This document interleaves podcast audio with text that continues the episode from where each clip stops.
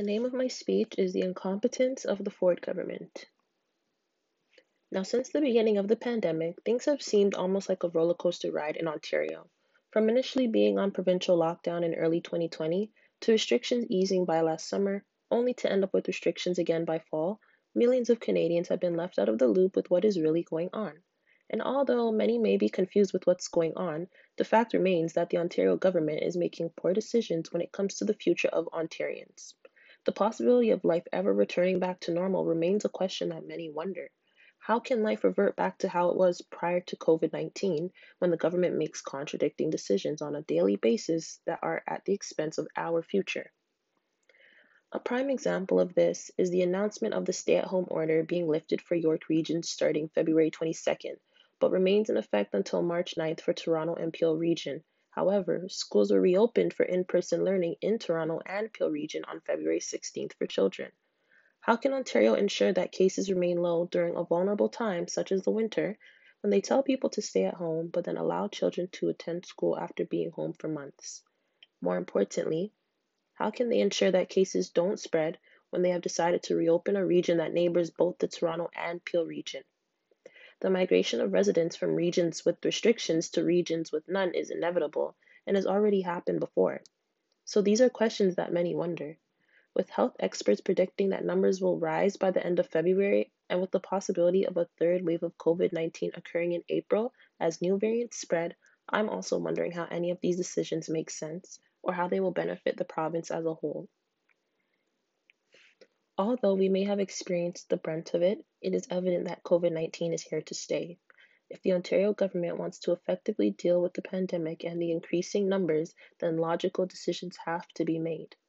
If one city is on lockdown, then all cities need to be on lockdown because by having certain cities with no restrictions leaves the possibility of cases spreading because people will migrate to surrounding areas with no restrictions to complete their daily activities. I would assume that the point of lockdown is to stop cases from spreading and possibly get the virus under control. So that is exactly what needs to be done. Mass vaccination is one of the first things that must occur in order to effectively combat the virus. Monitoring cases province-wide, but especially in hotspots, is beneficial as experts can analyze if vaccinations or lockdowns are effective in certain regions. As a resident of Ontario, I believe that the government isn't doing these things. They've seen daily cases go down for about a week and are ready to reopen places and for things to return to normal, but lower cases doesn't necessarily mean it's an appropriate time to reopen things. And this is what is angering a lot of people. We are bound to end up in lockdown again within a matter of weeks if these rushed and illogical decisions keep being made. Aside from more stricter precautions, another main factor in effectively overcoming the pandemic is by creating more job opportunities. Millions of Canadians have been left to depend on government assistance to support them during the pandemic, and with inflation and carbon taxes raising the price of everything, the government assistance is not enough to support Ontarians during this time. With the Greater Toronto Area being one of the most expensive areas in the country, I think you can imagine why receiving inadequate government funding isn't ideal. If more remote jobs were created for Ontarians, it would definitely offset some of the general public's concerns.